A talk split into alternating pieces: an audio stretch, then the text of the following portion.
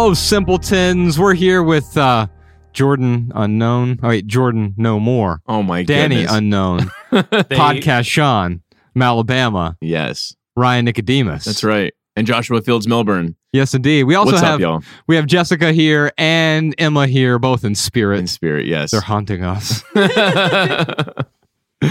Shout out to our whole team. Uh, thanks to them, we're able to create these outstanding podcasts for you, especially these outstanding Maximal episodes. Ryan, I want to talk to you about year round spring cleaning today. yeah, I am looking forward to talking about that and the origins of spring cleaning. We did have so uh patrons, if you're in the live stream right now, I know we we've got some folks in the live chat. Ask your questions or comments in the live stream. We'll get to some of those.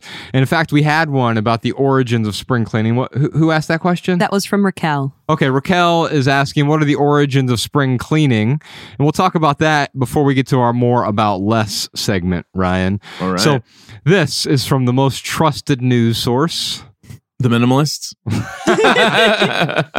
Wikipedia, oh, right.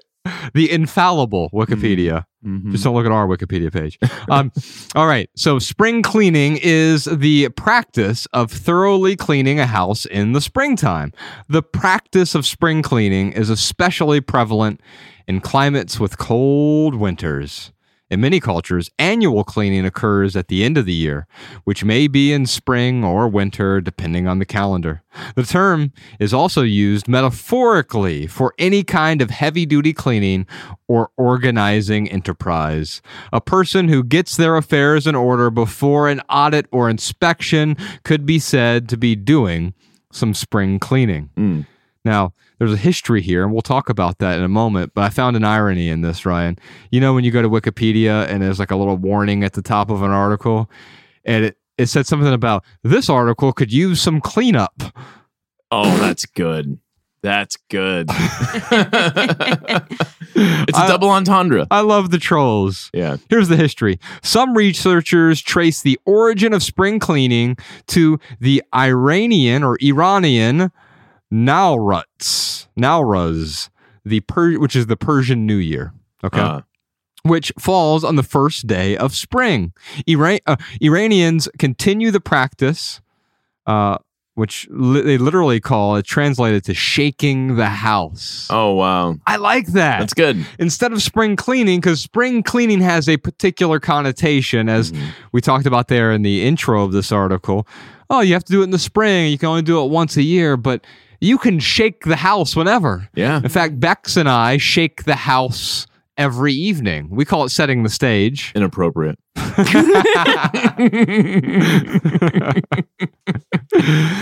no! And by the way, we've given a microphone over to Jordan and Sean, and, mm. and of course, Malabama has a microphone because she mm. has the most beautiful voice. But Danny's not ready yet. Well, regrettably gave Danny's not ready for the microphone yet. He'll show us up. That's the problem. That's right.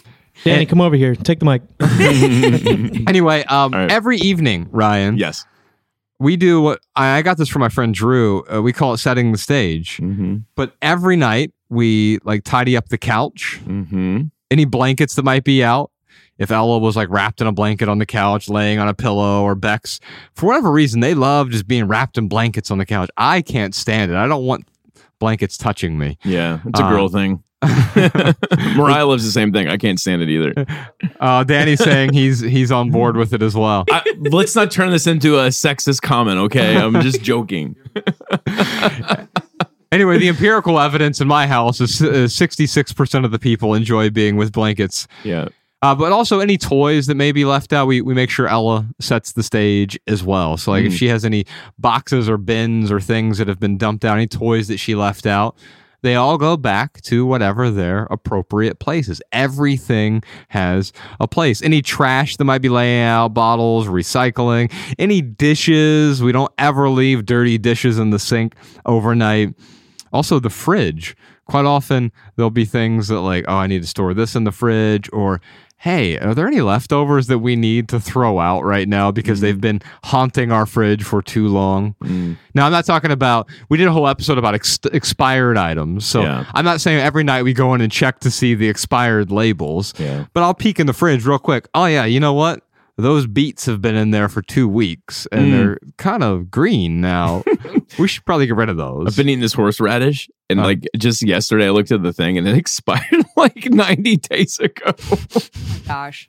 oh, it still tastes good. I'm not sick. I thought you were going to say 98 no, not, not that. Not that long ago. when Danny was two. Oh, dude, no, but that is, yeah, right. But my grandma, when I was helping her move, her food pantry like had stuff like that expired like before the millennia.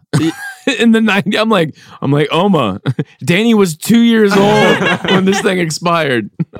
What else did we do? Um, oh, the kitchen counters. Mm. You know, I always talk about the flat surfaces. Mhm. Avoid putting things on flat surfaces unless it's temporary. Like I've got this glass of water on this flat surface, but when we leave here, there's nothing that goes on the flat surface. Mhm. So anything that's a flat surface in our kitchen, living room, so the coffee tables, we have a credenza, Mhm. uh, also known as a sideboard. And um, anything with a flat surface, we clear off. And so that's setting the stage because why do we set the stage? Because the next day when you wake up, you don't want to be burdened by, oh crap, I have to do these three things, these seven things, these 15 things real quick. At the end of the night, if I do it, it's easy and you're setting yourself up for the next day so that it's a seamless transition into the day. Yeah. Any remote controls, any books that might be laying out? Because Bex and I like to read it together in the evenings. We'll mm-hmm. sit on the couch together, or I'll go sit in my chair and read, but we don't leave a book on the floor or coffee table. It goes back on the bookshelf. Hmm. Magazines, any clothes that might, oh, I left my socks over there or whatever. I don't hmm. do this, but someone else in our household does and we pick those up, put them in the hamper before we go to bed. And occasionally, if there's anything that needs to be vacuumed or dusted, that's when we do it at night. Just do it really quick. takes about 30 seconds, 45 seconds, a minute to vacuum those areas that might be heavy traffic areas. Mm. And then we're done within 10 minutes or so, 15 minutes max, but usually five or 10 minutes. We've set the stage and it makes the mornings so much more calm. So Mm. I love the idea of shaking the house. Another possibility has been suggested that the origins of spring cleaning date back to the ancient Jewish practice of thoroughly cleansing the home anticipa- in anticipation of the springtime festival of Passover. Mm. And so there are other potential origins for spring cleaning. These date back thousands of years. But what are we really talking about here? We're talking about shaking the house or setting the stage, about introducing calm in the chaos that we create because Mm. it's easy to create chaos. Mm. But it's also, if you stay on top of it, instead of waiting to once a year spring clean, I'm shaking the house. I'm spring cleaning every night in a way. And so there's a year round spring cleaning that's going on. You can do it fi- in five minute, five minute intervals. So it's not taking you five hours or five days Mm. to go through the spring cleaning. Yeah. I dig it. We'll put a link to this in the in the show notes if That's you want to take a crazy look that at it. spring clean it goes back to the Passover. Isn't it funny how like all these different like whether it's a holiday or these traditions, it all links back to some sort of like uh, religious landmark. Mhm. Yeah, it's it's fascinating. and these traditions become traditions for a reason, Yeah. right? It's not, and so I'm not a fan of tradition just for the sake of having a tradition. I think quite often we start to do things out of tradition and then we lose the why. On the minimal episode, Ryan, this week, you talked about finding the why so the Mhm. what and the how can take care of itself. Yes. However, if we don't know that why, then we might just start doing these whats and hows Mm-hmm. without a why Mm. and we're we develop these routines that stop serving us we develop these traditions that stop serving us. The shaking the house every night serves me because the next morning if i want to get up and write there's nothing else to do. Mm. there's nothing that's in the way. It's clutter free. It's calm. It's clear. It's quiet. It's Mm. tranquil. Mm. that's the environment that I want to set up. And you can literally do that every night without having to wait till once a month or something else. Now, there are a few things that I do once a month, Ryan. Hmm. I have a, a calendar entry. You, you have access to my calendar, so you Mhm. probably see this. We're recording this on the last day of the month, but the first day is tomorrow. And so in my calendar, there are a few things I do. I swap out my toothbrush Mm. the first day of each month, Mm. every month. Now, I didn't used to do that, but my dentist was like, yeah, that those things really build up extra bacteria. And so once a Mm. month, I would swap out my toothbrush. I'm like, really? Once a month? I was doing it like every six months. I'd go to the dentist and they'd hand me a, a toothbrush. And Wow.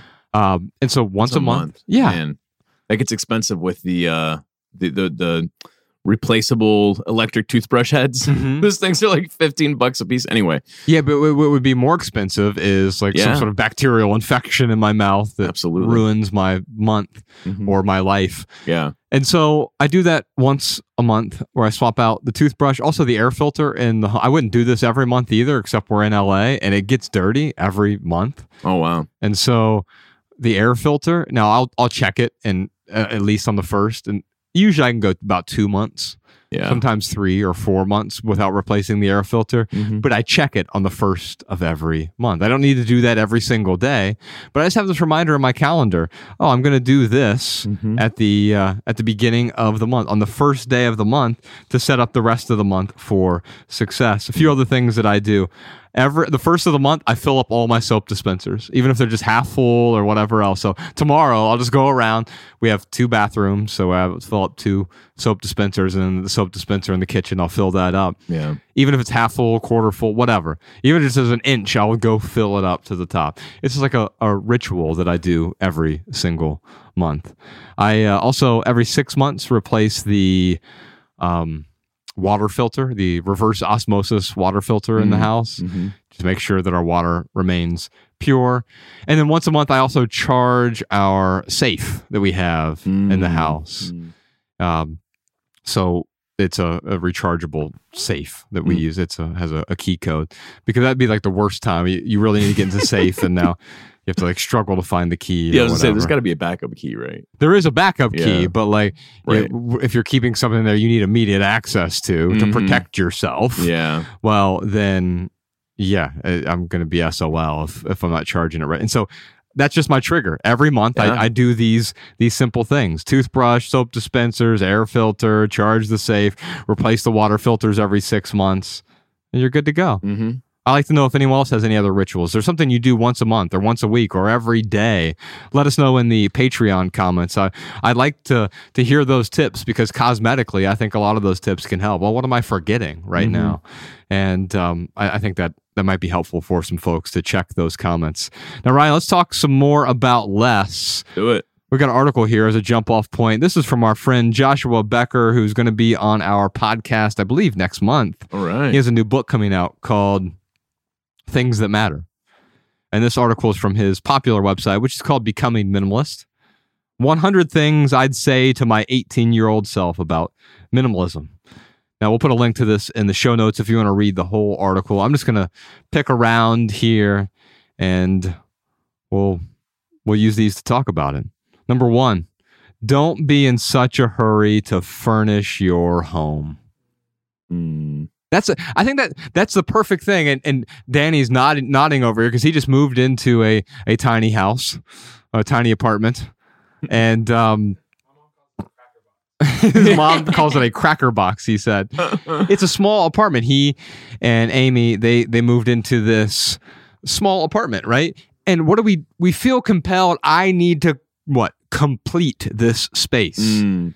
And so I have to get the couch and the coffee table, and I have to get the dining room table, and I need the credenza, and I need the coffee table. I need the sitting chair. I need the chairs for the dining room table. I need a bed. I need two end tables. I Mm. need a, another bed for the second bedroom that we don't use. I need to fill Mhm. the closet with just the right hangers. And then I need to go into the kitchen and buy the rice cooker and the bread maker and the Instapot and the air fryer. I need all of these things to complete my space. Mm. Now, of course, Ryan, there's nothing wrong with any of those things. Everything I just mentioned, in fact, I've owned at some point in time, Yeah. if I don't own now. And I've gotten value from, I think, just about all of those things. Yeah. But instead of, I need to complete the space, maybe sitting without those things for a moment. I remember when we went on tour in 2014 for 10 months straight Mm. And then I came home. We were the minimalists, and we owned next to nothing at Yeah. that time. I mean, like thinking of our living room, we had nothing in our living room. Literally nothing. Yeah. And at one point, I think we had two chairs in it, like Yeah. just plastic chairs Right. that we bought at a uh, secondhand store, hmm and that's all we had in there. There was nothing in. But then we got home, and I, I remembered like, oh, I don't need. There were like 17 things we owned, and I'm like, I didn't even remember needing these while I was on the road, so I don't need them now. And so going without those things for a while indicated that, oh, maybe I don't need those things. The opposite was also true, Ryan. Mm. We got home, we had stayed at a lot of Airbnbs or a lot of fans' houses, and I missed having a couch. Mm. So eventually, a few years later, not immediately, but a few years later, I bought a couch. Yeah. And that couch served me well. We even have a couch here in the studio. That couch serves us well. Mhm. And I, I, I want to be careful here because we're not saying don't fill your house with anything, own nothing. Mm-mm. But it might be helpful to sit in that space for a moment and realize that the things you think you need aren't necessarily the things that will add value to your life. Yeah. If you buy things out of compulsion, then you're not doing so deliberately and you might regret it later. Where isn't it nice to like really have a need for something, recognize that need, and then go and then fill the space? But yeah, you're right. We have an empty space. We have this compulsion to fill it. Uh, and we don't necessarily have to do that. Yes. All right, I'm gonna read a couple more, then I'm gonna reach out to you all to give me some random numbers here. Mm. Number two, I promise Starbucks isn't worth it. You're gonna need the money. Mm. Trust me. That's good. Especially for your 18 year old self. Yeah. Stop wasting money. I remember once my debit card, I was probably 18. I, it got declined at a coffee shop. I was at a mall Oh, wow. and my debit card got declined for a $3, you know, hot milkshake. yeah. Wow. cappuccino. Right, Yeah. And it was like, it was a hot milkshake uh, from a coffee shop there at the Kenwood Mall in Cincinnati, Ohio. How embarrassing. I I know. And, uh, and I was like, wait, I don't even have enough money to buy a coffee. Yeah. And it's because I was spending so much money recklessly on things I didn't need. hmm It doesn't So- mean don't drink coffee. I hear uh, Yeah, Jordan. I, I have um, a thing that I do with my um, my savings account. I have an automatic withdrawal or into my savings account. It just says two buck, uh, two dollar or no, it's like like coffee a day or something like it because coffee's like two bucks, right? Yeah. Yeah. So instead of getting coffee, I just have it automatically dump into my savings account every day. It's still Yes. two dollars, so Oh, I'm nice. saving that money instead of spending it. Yeah. There's a, That's good. a, That's a good, man. line, I think it's in Everything That Remains, where it talks. I was talking about is this two dollars? Is this worth two dollars of my freedom? This cup of Mm. coffee, because every time you're parting, you're, you're essentially parting with these freedom coupons every single time. Here's a little piece of freedom because I Mm. had to. I had to work for a certain number of minutes or hours in order to earn this ten dollars, twenty dollars, hundred dollars, whatever it might be. Yeah. And so I'm parting with that freedom. And so I I dig that. Yes, Starbucks is generally not worth. I mean, it's not going to be worth, it, especially if you're 18 and if you have excess money that you and now you you've budgeted for you want to go to the coffee shop on the weekend or whatever. Yeah. Great. I really enjoy coffee. Yeah. But otherwise, it is much cheaper to make it at home. Yeah. And if you want really great coffee, the minimalist coffee, we got uh, Bandit coffee over there Yeah. if you want to make some great coffee at home. Ooh, number three, Ryan, you and I really could have used this this advice at 18 years old. Hmm. Marry someone who's on the same page as you. yes. Instead of uh marrying someone and assuming that eventually you'll get on the same page. yeah, I think the what, what where you were and where I was is marry someone when you're young and try to drag them onto the same page as you, Yeah. kicking Um, and screaming. hmm It is. Oh, It's cr- well, yeah. I got married at eighteen. Yeah, Yes. I was eighteen. that's why this would have been perfect. It would have been 18. perfect. Oh my goodness. It all had to do with religion, though, man. It was all about like, you know, you can't have sex outside of marriage. If you do, uh, you're not going to make it in Armageddon. God will kill you with all the rest of the fornicators. And I didn't want to die in Armageddon. so I got married. And man, it was, I cannot tell you how many, um, uh, particularly like Jehovah's Witnesses get married at 18 and then get divorced. Like I bet their divorce rate, their divorce rate's probably lower than this than the uh, statistic than the national s- statistic. However, out of the couples that stay together, they are extremely unhappy. There are so many unhappy couples, and now they now they feel stuck because they can't get divorced because of the religion, yada yada yada. All that to say is, um, yeah, that played a huge part in me getting married at eighteen. Was all religious reasons. It You know, reminds me of this old joke I would say during cold calling. I got it from someone who was cold calling back in the day. So when I was doing sales and you're trying to get to know someone. And so you would say, So you married or are you happy? yeah, that's good. What were you gonna say, Sean? No, I was going to say part of it, I think, too, marrying that young. I mean, sometimes it works, Yeah, but for the most part, I think some of it, at least for me, I didn't get um, Diana, my wife, and I, we didn't get together till I was 26. I think part of the reason our marriage, so uh, we've been together now uh, since uh, 1999. Wow. that's Uh, awesome. Yeah, but I think part of it was my prefrontal cortex, our prefrontal cortexes were pretty much fully developed. I think that's part of what can lead to because your logic center Yes, as humans. Um, and the other thing was uh, letting go of thinking uh, that that partner is perfect. You know what I mean? yeah. Um, I think people go in thinking um, because this is just our culture, at least in the United States, right? We have a lot of this this uh, this romantic ideal of what a relationship is, and I know, I, and I think we've had some maybe some not seeing eye to eye on the um, marriages or, or work or relationships or work. yeah, Um, but I do think that that you have to put in the work to to make a relationship successful. Now, if you're exhausted all the time, that's a problem. hmm But knowing that you're not going to perfectly align all the time. yeah, yeah. Take the romantic relationship piece of it out of there. Relationships in general are work. Mm. It doesn't Mhm. matter what relationship it is, whether it's a familial relationship, a friendship, or a romantic relationship. Any relationship you have in your life is it's a little bit of work. Yeah, I don't, I don't know that I completely agree with that. It'd be a whole tangent to to to go down that road. Mm-hmm. Uh, Sean brings up uh, an important point here, and, and he's actually joined in on some conversations Bex and I have had on How to Love, Bex's podcast about Mhm. relationships, and you know, he's he's tenured in the the marriage department for sure. And the thing that I do stand behind is, yeah, we are on the same page, right?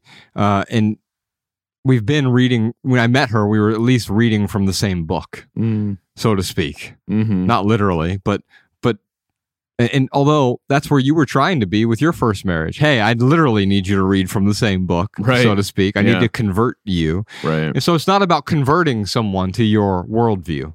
Mm. It it is about finding someone who has similar values yeah. to you. Yeah. And whether or not relationships are work, I, I, I think that I think certain savants of of living have no work in their relationships whatsoever. We were talking about Ram Dass earlier in the uh Yeah. the and, and so he often talks about But there, he's probably has no work at all in his life, though.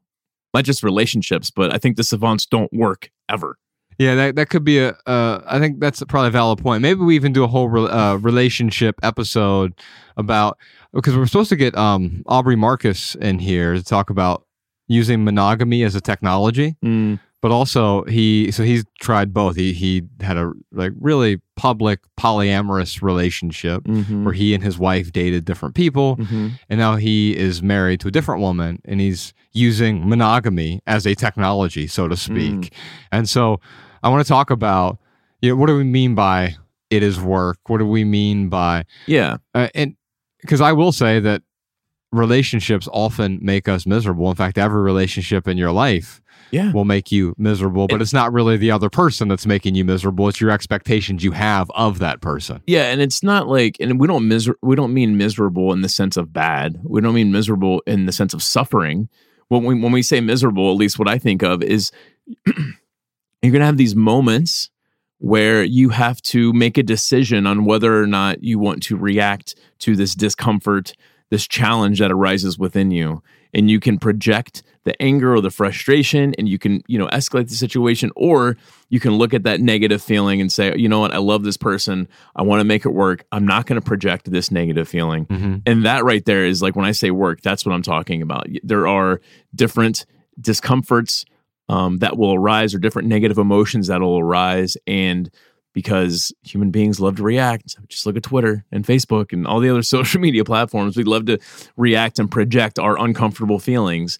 But when you do that in a relationship, then you're escalating the situation and you're actually damaging the relationship in a lot of ways. I'm with you 100% on that. And, and in fact, I would even append that with saying, to me, that's when it doesn't, when you don't have to work. When really, quite often, what we what we're doing here is, I love what you're saying, Ryan, because it's so true. If you notice the anger, Mm-hmm. but don't deploy the anger toward the other person, Right. Yeah, it's uh, And yeah, it, it's it's not suppressing the anger either, no. because that's going to create what resentment, Yeah. discontent, suffering. Yeah. But if you see it, you say, okay, I'm angry right now. In fact, this past week when I, I had to cancel a podcast that we did and we had to postpone it because I was so ill Mm-hmm. from um it was the I, Bex had given me the supplement that made me like the worst pain I'd ever been in. Mm. She's And been planning it for months. I, I, there was a, a moment where I'm like, I am angry right now. I'm frustrated. And I Mhm. even said that. And I said, I want you to know though, like this has nothing to do with you. Yeah. And so right now I am angry, but I'm not angry at you. Yeah. I'm Anger has arisen within me. yes, I'll Yeah. even use those those sort of words. So I'm Mhm. not not the one who's angry. I'm not an angry person, Yeah. but I am witnessing anger right now. Yeah. And I, I think I think a lot of people in that um, you know, dramatized romantic, that rom com version of a relationship, you're expecting that it gets to a point where those negative emotions uh, will not arise within you. Mm. And if they do, then something's wrong with the relationship. Yes. And really, it's something's wrong with you, not the relationship. yeah. Um, and yeah, I mean, I don't. I, again, friendship, romantic, uh, uh, romantic partnership, or um, familiar relationship. There's going to be negative emotions that arise with within you. That's just that's life. Even by yourself. I mean, think about the relationship with yourself. Even then, negative emotions are going to arise within you. You could be in the woods in the middle of nowhere, Mhm. and still you're going to have moments of frustration. That's kind of that's that's the human condition. Yes. Yeah. E- And one might even say more so with yourself. In Yeah. fact, one might even say that they're all, you know, all conflict is Mhm. self conflict. Yes, yeah, absolutely, man. Give So me the- a number between one and a hundred, Ryan. Um, forty-seven. All right, this is number 47 in the article 100 Things I'd Say to My 18 Year Old Self About Minimalism. You said 47? Mm-hmm. The $10 wallet holds money as well as the $300 wallet with an extra $290 inside. That's good. But what does the ten dollar wallet say about you versus the three? it encrusts our identity. right? Yeah. Yeah, No, with uh, you know, and it's so absurd too, right? Because I will tell you, I I talked a few weeks ago. about My oldest possession was like that towel holder that so- spontaneously combusted on me. Yeah. That wasn't true. I realized I have one possession that's just only one possession is older than that. I know what it is. What? It's your razor. Ooh, I have two possessions then. Dude, Josh has used the same razor to shave his face since he was like 15 years old. Yeah, Wow. yeah, Yeah. I think I was sixteen, but yeah, it, Yeah. It, it roughly that that. And although I don't use the same blades, I, No, I swapped right. the blades It's out. the same. Yeah. And it's It's the funny. same handle. It's all crusty and like Yeah, so he's tried to like go to the different, you know, the Mach Five, the the the whatever, the Yeah. the, the vibrating head. Like he's tried them all, and like just always goes back to the one uh, that he started using at sixteen. Anyway, all right, what's your second thing? I have a wallet that someone bought me when I was 16. It's a Oh, checkbook wow. wallet. Oh, okay, yeah, So it's just for my checkbook. gotcha. And I've had that and I'll have it probably for the rest. It's high quality, right? I have no idea. Maybe they spent $300 on it. My guess is they probably spent closer to 10 bucks on it. Yeah, It doesn't have logos on it. Mhm. It doesn't say anything about me. Mm, It merely holds my checkbook, but it's Mhm. also aesthetically pleasing. So it's not the cheap plastic bright blue one you get from the bank. I uh, that's funny. I just don't even. I just have my checks like. Not in anything. it's very clear that my checkbook is a checkbook. Hmm. Anyway, Uh, Sean, throw out a number for me into the microphone. How many? How many do you have? One through 100. 100. don't pick one, two, or forty-seven. Oh, you know I got to go sixty nine. This is the Real ma- this ma- is the the maximal. maximal, Real so mature. I'm safe. I love how he said it quietly too, like he wasn't on microphone. you know, I got to go with sixty nine. All right, here's uh, number 69 from 100 Things I'd Say to My 18 Year Old Self About Minimalism. It is possible to get through life without buying every issue of Cosmopolitan magazine. Becker was a real big fan of Cosmopolitan magazine. He's a huh? Cosmo guy. And I Yeah, thought can going see with that. 69, we were going to go with a different type of magazine.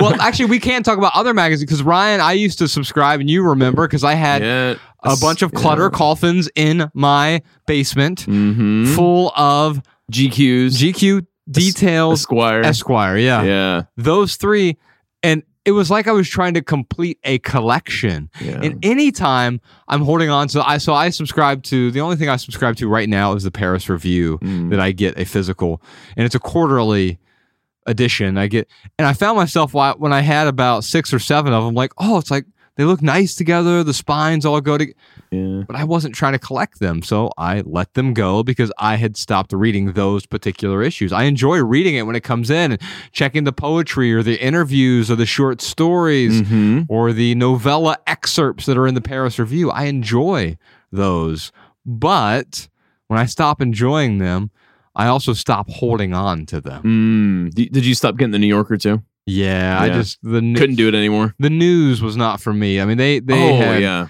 I yeah. feel like the New Yorker wasn't news as much as it was commentary on current events. that yeah yeah that that's a good point. The current events wouldn't do it for me anymore. I gotcha. And you could tell at some point they knew that Donald Trump led to more outrage that got people to subscribe. And Oh, yeah. so even like they couldn't stop writing. So that's a week. It's a weekly magazine. yeah. And a, a year after Donald Trump was out of office, they're still writing about him all the time. And it's like, give it up, guys. Yeah.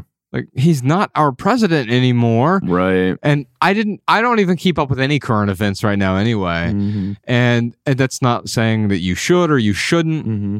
Well, I- you can certainly move through life a little bit easier, kind of not paying attention to certain things. And they they they find their way to me anyway. Mhm. Mhm. I mean, I know as much about whatever's going on in Ukraine right now as I I probably know more about the war that's going on in Darfur. Mhm. And how come we're never talking about that? Mm. Three hundred thousand people have died in Darfur. Mm. Have we ever mentioned that once on this podcast? No. Have you heard your favorite podcast mention Darfur? Mhm. And 300,000 people have died there. What about the Somali civil war where half a million people have died? Right. Now, why don't we mention those things? I, there, we could come up with a dozen conspiracy theories as to why we don't talk about those things where hundreds of thousands of people are dying. Mm-hmm. And these are ongoing conflicts right Yeah. now. How long have those two wars been going on? Darfur has been going on since the early oddies Okay. mid mid oddies, probably. Yeah. Somali Okay. civil war spikes up uh, up and down since the 90s. Yeah. I mean, that might be a piece of it is because it's kind of, um, it's not fresh and new and it's, yeah. yeah, that's true. But but more people will die this year in both of those conflicts, Oh, yeah. both of those wars. Yeah. than they will Mhm. most likely. And and it's not to say that Ukraine and what's going on there. I don't know what's going on there, but if Mhm. people are dying because of a dictator, that's a horrible thing. Mhm. Obviously, right? Yeah. Um, it's just fascinating. What we do is we latch on to whatever the media tells us to latch on to. Sure. And if the media yeah. was latching on to Darfur, maybe we'd care about those thousands of people that are dying this year Mm. in Darfur or in Somalia or in Yemen or wherever else. Yeah. I, I, yeah. There's something to do with it too, with like how we can make an impact. Like, um, this is new and fresh. So there, there might be this like illusion of like somehow we can change what's going on because it's only been happening, you know, at this point that we're recording it less than a week. Um, where, yeah, like it's, you know, old news and you can't do anything about it. And it's been that way forever. It's like, um, like North Korea. How many people died in North Korea just because of that dictator, you know? Yeah, I, I don't know. I Yeah. don't think anyone actually knows, but it's probably way Yeah. more than we even suspect. Yeah, I would bet. Yeah. Yeah, the, I mean the difference is like we're we, you know, we like to pretend to care about a particular thing, and that's fine to care about whatever you want to care about. But often we care about what other people are telling us to care about. Mm, and that that's the point that I'm trying to make here. We Yeah. we care about things because of I subscribe to the New Yorker, so now I care about yeah. this or I care about that because they are telling me what to care about Well, specifically. Yeah, it all has to do with what we're taking in and what you know what we're consuming as far as entertainment or you know uh, actually no news is entertainment yes. i mean there is Amen. yeah there is uh, i would like to say information but we don't go to the news to be informed we go to the news to be uh, emotional whether it's happy sad angry whatever it is like Mhm. that's why we go and see the news so if we had no social media and we had no news outlets yeah there would be a lot fewer things that we cared about Mhm. Uh, because it wouldn't be being put in front of our faces all the time. Yes, indeed. Yeah. Jordan, no more. Give us a number between one and a hundred. Um, I'll say 30 because I am 30. Aha. Huzzah. He finally 30. turned 30. All right, here it is. Don't get busy keeping up with trends. Buy what you like, but keep it simple and classy. Mm. I think that's an important point because trendy simply means soon to be out of style. Yep.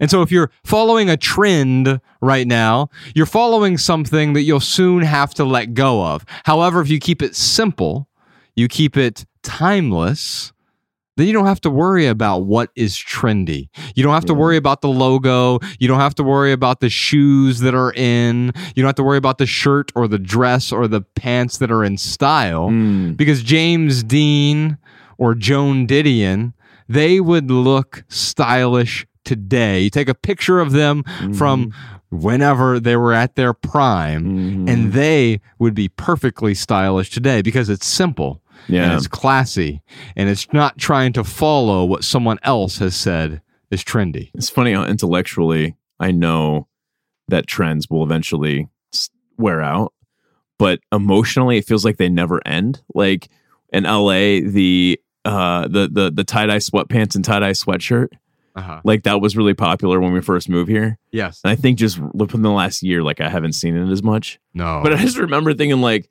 when is this freaking trend gonna end? like, what is up with? And maybe I'm just because I'm not cool enough to like pull that off. What's that? When Yeah. you, you know what's timeless? Hmm. A broken watch. Oh, nice. Dun-dun. Yank that Uh, mic out moving of his forward, yeah, I'm cutting the mic off anytime he picks it up. yeah, but it's true that the the trendiness that we seek Mhm. means we're seeking obsolescence. yeah. If you are seeking to be trendy, you are also seeking to be obsolete a month from now, a year from now, two years from now. At some point, that trendy thing that you bought is going to be junk in the not too distant future. That's so fascinating, man. It's fascinating that because it's such a narrow, it's such it's such a narrow, it's such a narrow window that like, you know, we want to be hip to that thing that isn't going to last very long because it is it's a um what's the word I'm looking for? Not a passive thing. Uh, but it's an, an it's an expiring thing that you know if we're if we're hip to it during the time that it's cool, then we're cool. Yeah. It's in Yeah. vogue and therefore it says something about who I am. Yeah. It goes back to that Ram Dass quote. We become encrusted with our identities Yeah. or by our identities. Mhm. We think we are this type of person. I'm the type of person who wears tie dye. Mm-hmm. I'm the type of person who looks stylish. I'm the type of person who would dress this particular way. And there's nothing wrong with looking simple and classy. There's nothing wrong with wearing something that makes you feel like the best version of yourself. Mm-hmm. But if you're tapping into everyone else's best version of yourself, are you really you? Yeah. Or are you some version of what everyone else wants you to be? Right. Let's get a number, Danny Unknown. You don't have a microphone. You have to yell it. All right. Number 20. 20, because he's 20 years old. Just turned 20. All right, let's see here. Filling your new apartment with all the pretty things from Target. You could fill in the store there too. It could be Mm. IKEA. Mm-hmm. It could be West Elm, CB2, Crate and Barrel, uh, Design Within Reach, wherever. Mhm. Nothing wrong with those places. No. But filling your new apartment with all the pretty things from one of those stores doesn't give you worth or your life meaning. Mm. We try to buy these things as a proxy for meaning Mm-hmm. because I mean, let's face it, Ryan. You and I went up to the Stahl House a few years ago Yeah. before the pandemic, and it's stunning. And it's outfitted by Design Within Reach. Now, Design Within Reach is sort of a, a mid level in terms of their pricing. It's Mm-hmm. not cheap like IKEA. It's also not cheaply made like IKEA Mhm. or Target or Mhm. Walmart stuff. right. But it's not real, real high end. It's not one of those places you go to on Melrose or uh, Melrose Place or Robertson Boulevard. Right. It's not one of those places where you're going to spend thirty thousand dollars on a couch. Right. I was gonna say it's not two hundred dollars for a couch, and it's not thirty thousand dollars for a couch. It's Exactly. Yeah. And we went to the Stahl house and it did have a particular vibe. It felt Yeah. calm. mm-hmm. It felt completed. But the mistake we make is now I assume that's going to make me complete. mm, Yes, you can have a completed house in the sense that everything in there has a place and it's calming and the aesthetic is pleasing. mm-hmm. But you can be in the calmest environment and feel chaotic inside. yeah, Now, often our external envir- environment mimics what's going on inside us. mm-hmm. And so, if I have a lot of external chaos, it's because I have a lot of internal chaos. And if I have a calm space, it doesn't make me calm, but it does set up the environment for the calm to arise within me. Yeah. Yeah. Alabama, what do you got for us? Pick a number between 1 and 100. These are the 100 things I'd say to my 18 year old self about minimalism from Joshua Becker. Let's hear number 53, 53. the year of my first car. Wow. Wow. Yeah. Minimalist. Stuff. Here we go. Your stuff does not increase your quality of life. Mm. Ooh, Now, do we disagree with this? Hmm. Let's say this your stuff may increase the comfort in your life.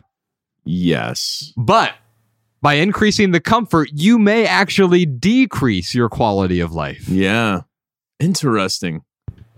Interesting. Yeah, I I it's funny cuz I agree and disagree with this statement. I mean, it's like a bed is going to increase your comfort, Mhm. which may increase your sleep, give you better quality of sleep, which could potentially give you better quality of life. Um yeah, it's interesting. But I also understand that our stuff does not define us. Our stuff does we could own the Peloton, but if we don't use it, then it doesn't do anything for our life. That's right. If anything, it's weighing us down. I just sold mine. Nice. Yeah. Yeah, because here's the thing I got immense value from it for a while. Mm-hmm. In fact, I was doing it every day, literally. Yeah. And I had one of the streaks going. Yeah, it, it tracks your streaks. Yeah. And then I realized I was also becoming a slave to the streaks. Mm. I learned this from our friend Erwin McManus. He had this app that you know, for the work daily workout or whatever it was, and he realized that he was sort of just going through the motions. Mhm. He had lost his why because he was so so focused on the what. Oh, I'm Mm. supposed to do this. And I realized I wasn't really enjoying the Peloton. Mm. And I was continuing to do it, but I was beginning to slog through it. Mm. And I there are other ways. I still exercise every day. Mm-hmm. I walk a lot. Yeah, somewhere between six to 10 miles. I try to get around eight, but I'm not even a slave to that. It's not that I have to get in X number of steps or X number of miles. And then I do regular body weight exercise. Those those are the ones that I enjoy. I'll do a, a few weighted things a few times a week. And I'm no longer a slave to the the streak, to the Mm. needing to keep it up. And it's in a way it's similar to the magazine collection, right? Mm. Yeah. I was collecting workouts. mm-hmm. I get this badge now for 75 consecutive weeks. Mm-hmm. But what does that do for me? What does that say about who I am as a person? Does that make me fitter? Does it make me better? No, but it really helps with the OCD. or it hurts the OCD, or it right? hurts the OCD. Be- Yeah. because what here's what happens now. Oh crap, we're going out on tour for 8 days. Uh oh. You got to get on the app, on the Peloton app, and do some workouts, dude. you have to game the system basically. Yeah. Well, they have when you gamify something, you are um yeah, you're I don't know, you're creating a competition. And when we win at competitions, you know, we get that little burst of dopamine. Can I get some more of that too, please? We get a little burst of dopamine. We won! Yay! Mhm. Yeah. And so well, I'm not completely against competition. I am against, um, for me, I'm against unnecessary competition. mm, We've talked about competition being a mental illness on this podcast, and that's not me saying that. Um, there was a American Indian who told me this when I was doing a sauna with him in Mhm. Montana, mhm. and he said, "Yeah, I- about the you Americans are so like competitive, and but we see competition as a mental illness because Yeah. if someone else in my tribe, it was the Blackfoot tribe, someone else, if another Blackfoot loses, then I lose. If Mhm. another Blackfoot wins, I win." Mhm. And I thought, what a beautiful way to to look at life because right now we're often looking at if I win, someone else by definition has to lose. But if we can all win, that's the thing I like about this team that we have here. We are winning together, right? But we're not beating anyone else, right? It's not about oh, we have to have the number one podcast in this time frame and slot, whatever it is. Mhm. We must increase our metrics and the hours spent viewing. No, we're winning in a different way. Yeah. We're helping people heal their relationship with stuff. Yeah. All right, I'm going to pick one more. 83. That's that's this is my my guess here. The year you were born. No, I was not born in 83. I was I was 2. That's the year I got my first job. Oh, okay. Actually, I was 3 when I got my first job. yeah, that's a good story. Yeah, that's in uh, Love People Use Things. Yeah. I was almost 4 though to be fair. So the year had to be if I was 4, uh, that was 85 when I got my first job. Okay. I negotiated the salary and everything. You have to read that and love people use things. Yeah. It's a true story. Yeah. All right, 83. Don't buy that $40,000 truck. Please don't. That seems very personal to Joshua Becker there. Although I do remember I saved up one summer to try and buy a car. And I, I spent all my money on a Buick Regal and the sound system. And then I had the Chevy Caprice with the gold Dayton's. Dude, that was awesome.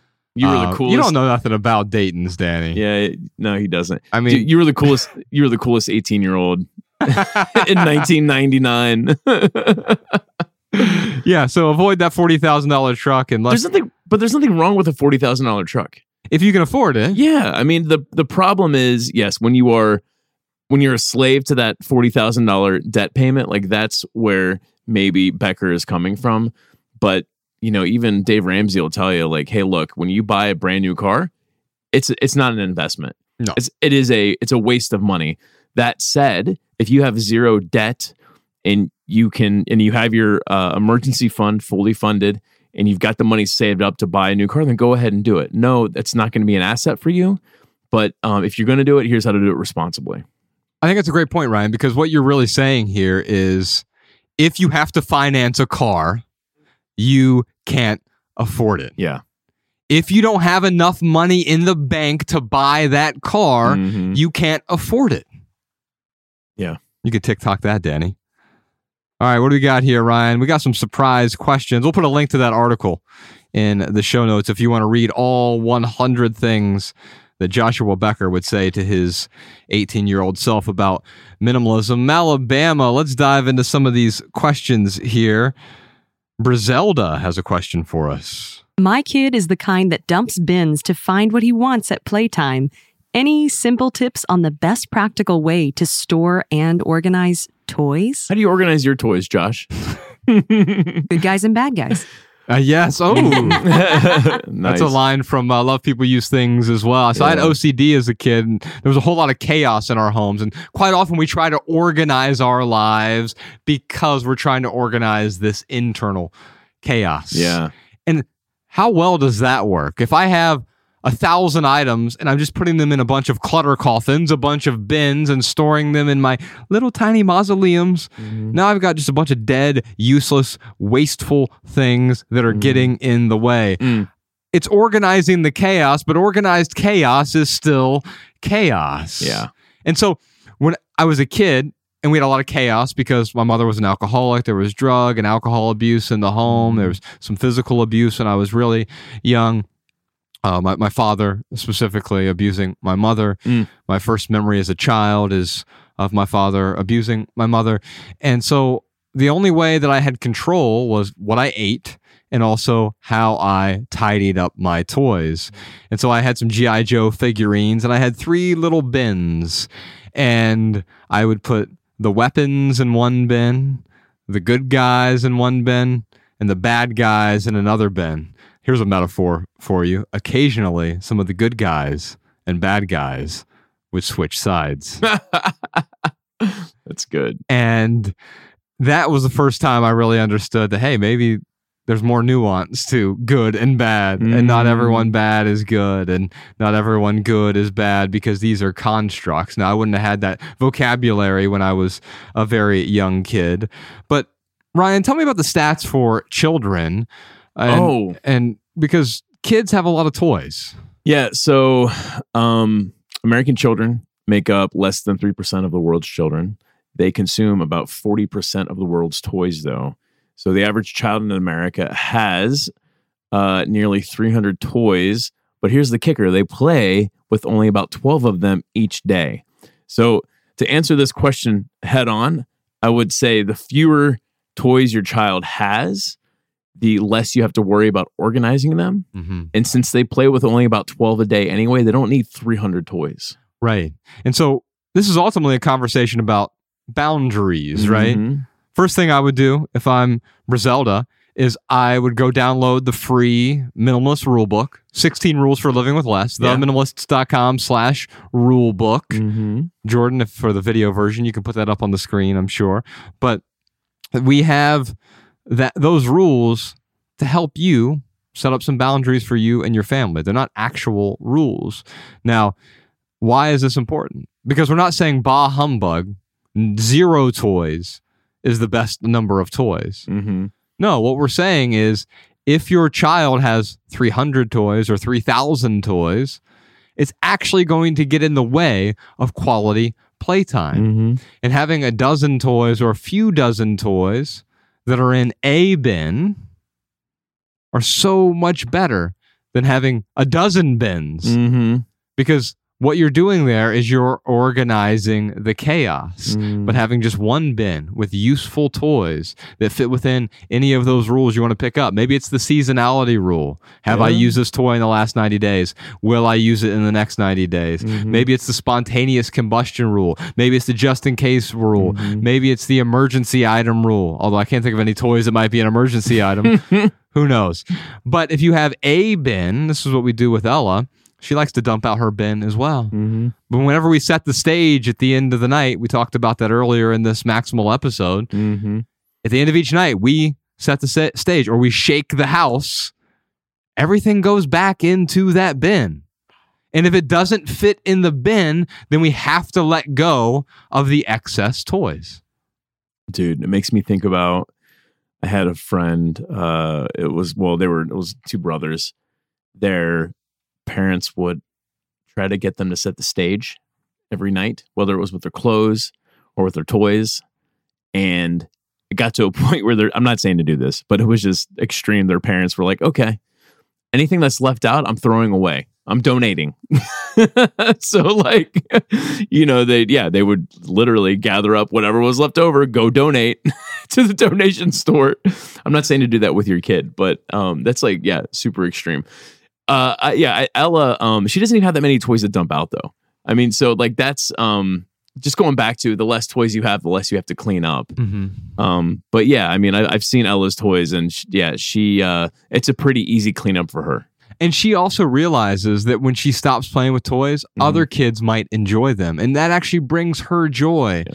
to donate those toys that once upon a time she liked, Mm-hmm. but then she stopped getting value from it. Maybe it's just that her other friends don't like them now, or it's run its course. She's no longer interested in it. Yeah. It doesn't mean someone else won't be interested in it in the future. And by the way, I've never heard of Ella complaining about not having enough toys. Like she's a very happy child. Yeah. Yeah.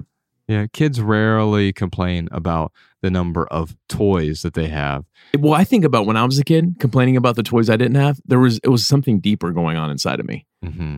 Um, there was a a, la- lack. a lack. Yes, yes, absolutely. And we could get into my childhood stuff, but we've already done that in our book. Love people use things.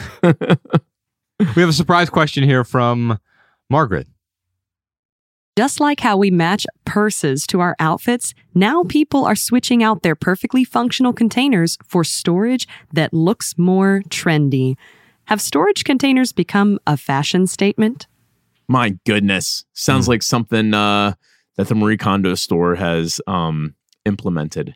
Yeah, the container store. I like that you're calling it the Marie Kondo store. That's that's perfect. But don't they have that? Doesn't she have the store though with the container, the containers? it's the container store. stuff? She she oh, has it's a, lit- a- a legit deal. called the container store. yeah, she has a deal with the Ah. container store. I didn't realize that. Okay. Yeah, and it's become really trendy, and it's become part of the problem. It's not that the KonMari method is part of the problem. It's not. She No. under she's a minimalist. You go to her house, you don't see a ton of storage containers all Right. over the place. Right.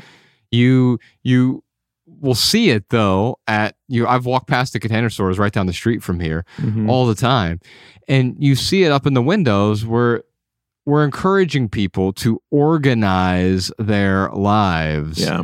But what you're really doing when you're simply organizing your life is you're creating disorganization, disorder in your life because you're hiding the clutter. You're hiding the problem. You're not mm-hmm. dealing with it. You're dealing with a symptom.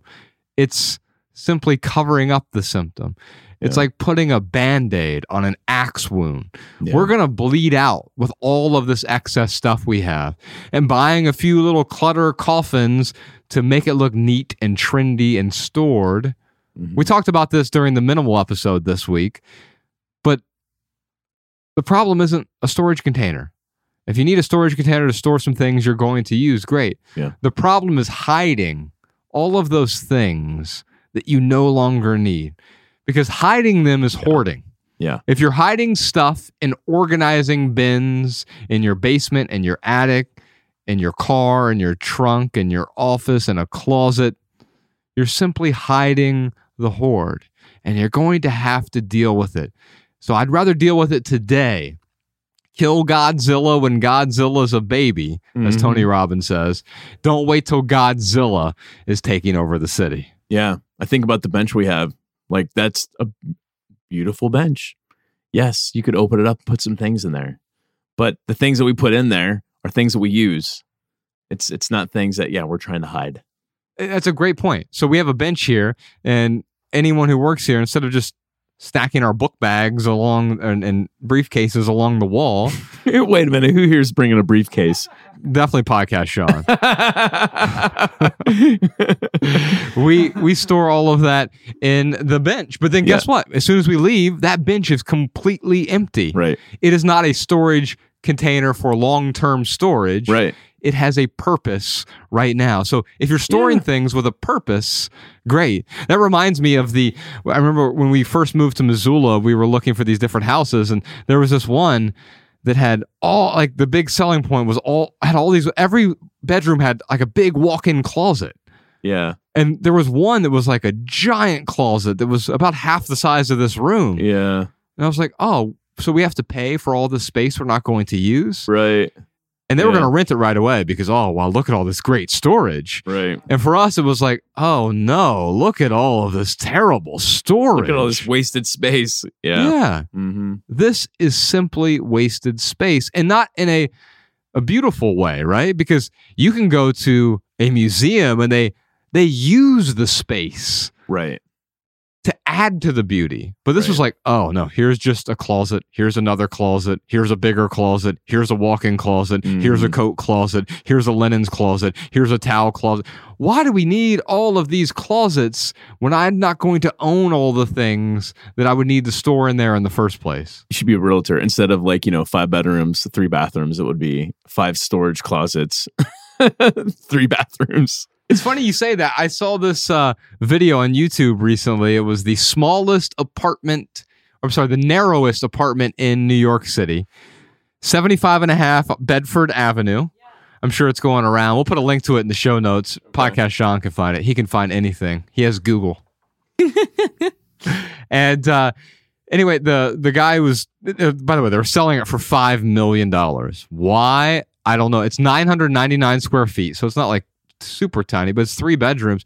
Now it's only eight and a half feet wide, so like I could lay on the floor and touch both walls Wow. and the bedroom it all looked like one giant hole like three stories of hallway basically Yeah. now to their credit they used the space relatively efficiently Mhm. now a i wouldn't want to live there just because it felt kind of crammed I feel claustrophobic just thinking about it. that's a great point yeah, And, and so and it's five million dollars. And i get location. I also and and there are some famous people who have lived there. I think that that aided the price hike. Mm. but um man i would have no desire to live there. Like, even if it was five hundred thousand dollars or Mm. whatever two hundred thousand dollars. But at five million dollars someone's gonna buy that narrow and i looked at the bedrooms and how do you even get a bed like one of them had a murphy bed which makes sense in a place like that Sure. but the other two didn't the other two bedrooms I, you couldn't fit a bed in there like Yeah. you have a king size bed you definitely aren't fitting a king size bed in there Yeah. Wow. Wow. That's that's crazy. it's fascinating to watch, but there's, and I, well, I can be a, well, I can certainly appreciate that. It's not how I would want to live. And yet, one of the selling features of the place was how much storage it had in its walls. It's like, okay, here we go again. Dude. Even, even the tiny apartments have to have all this storage Yeah. in order to placate our hoarding. Yeah. Like it's the mo- it's the narrowest apartment, but don't worry, there's plenty of storage. Yeah. Patrons, yeah. thank you so much for being here today. Heck yeah. Y'all are awesome. Big thanks to Podcast Sean, Jordan No More, Danny Unknown, Alabama, Jess, Social Jess, Emma the Immigrant, and the rest of our team. Love people, use things, because the opposite never works. Thanks for listening, y'all. We'll see you next time.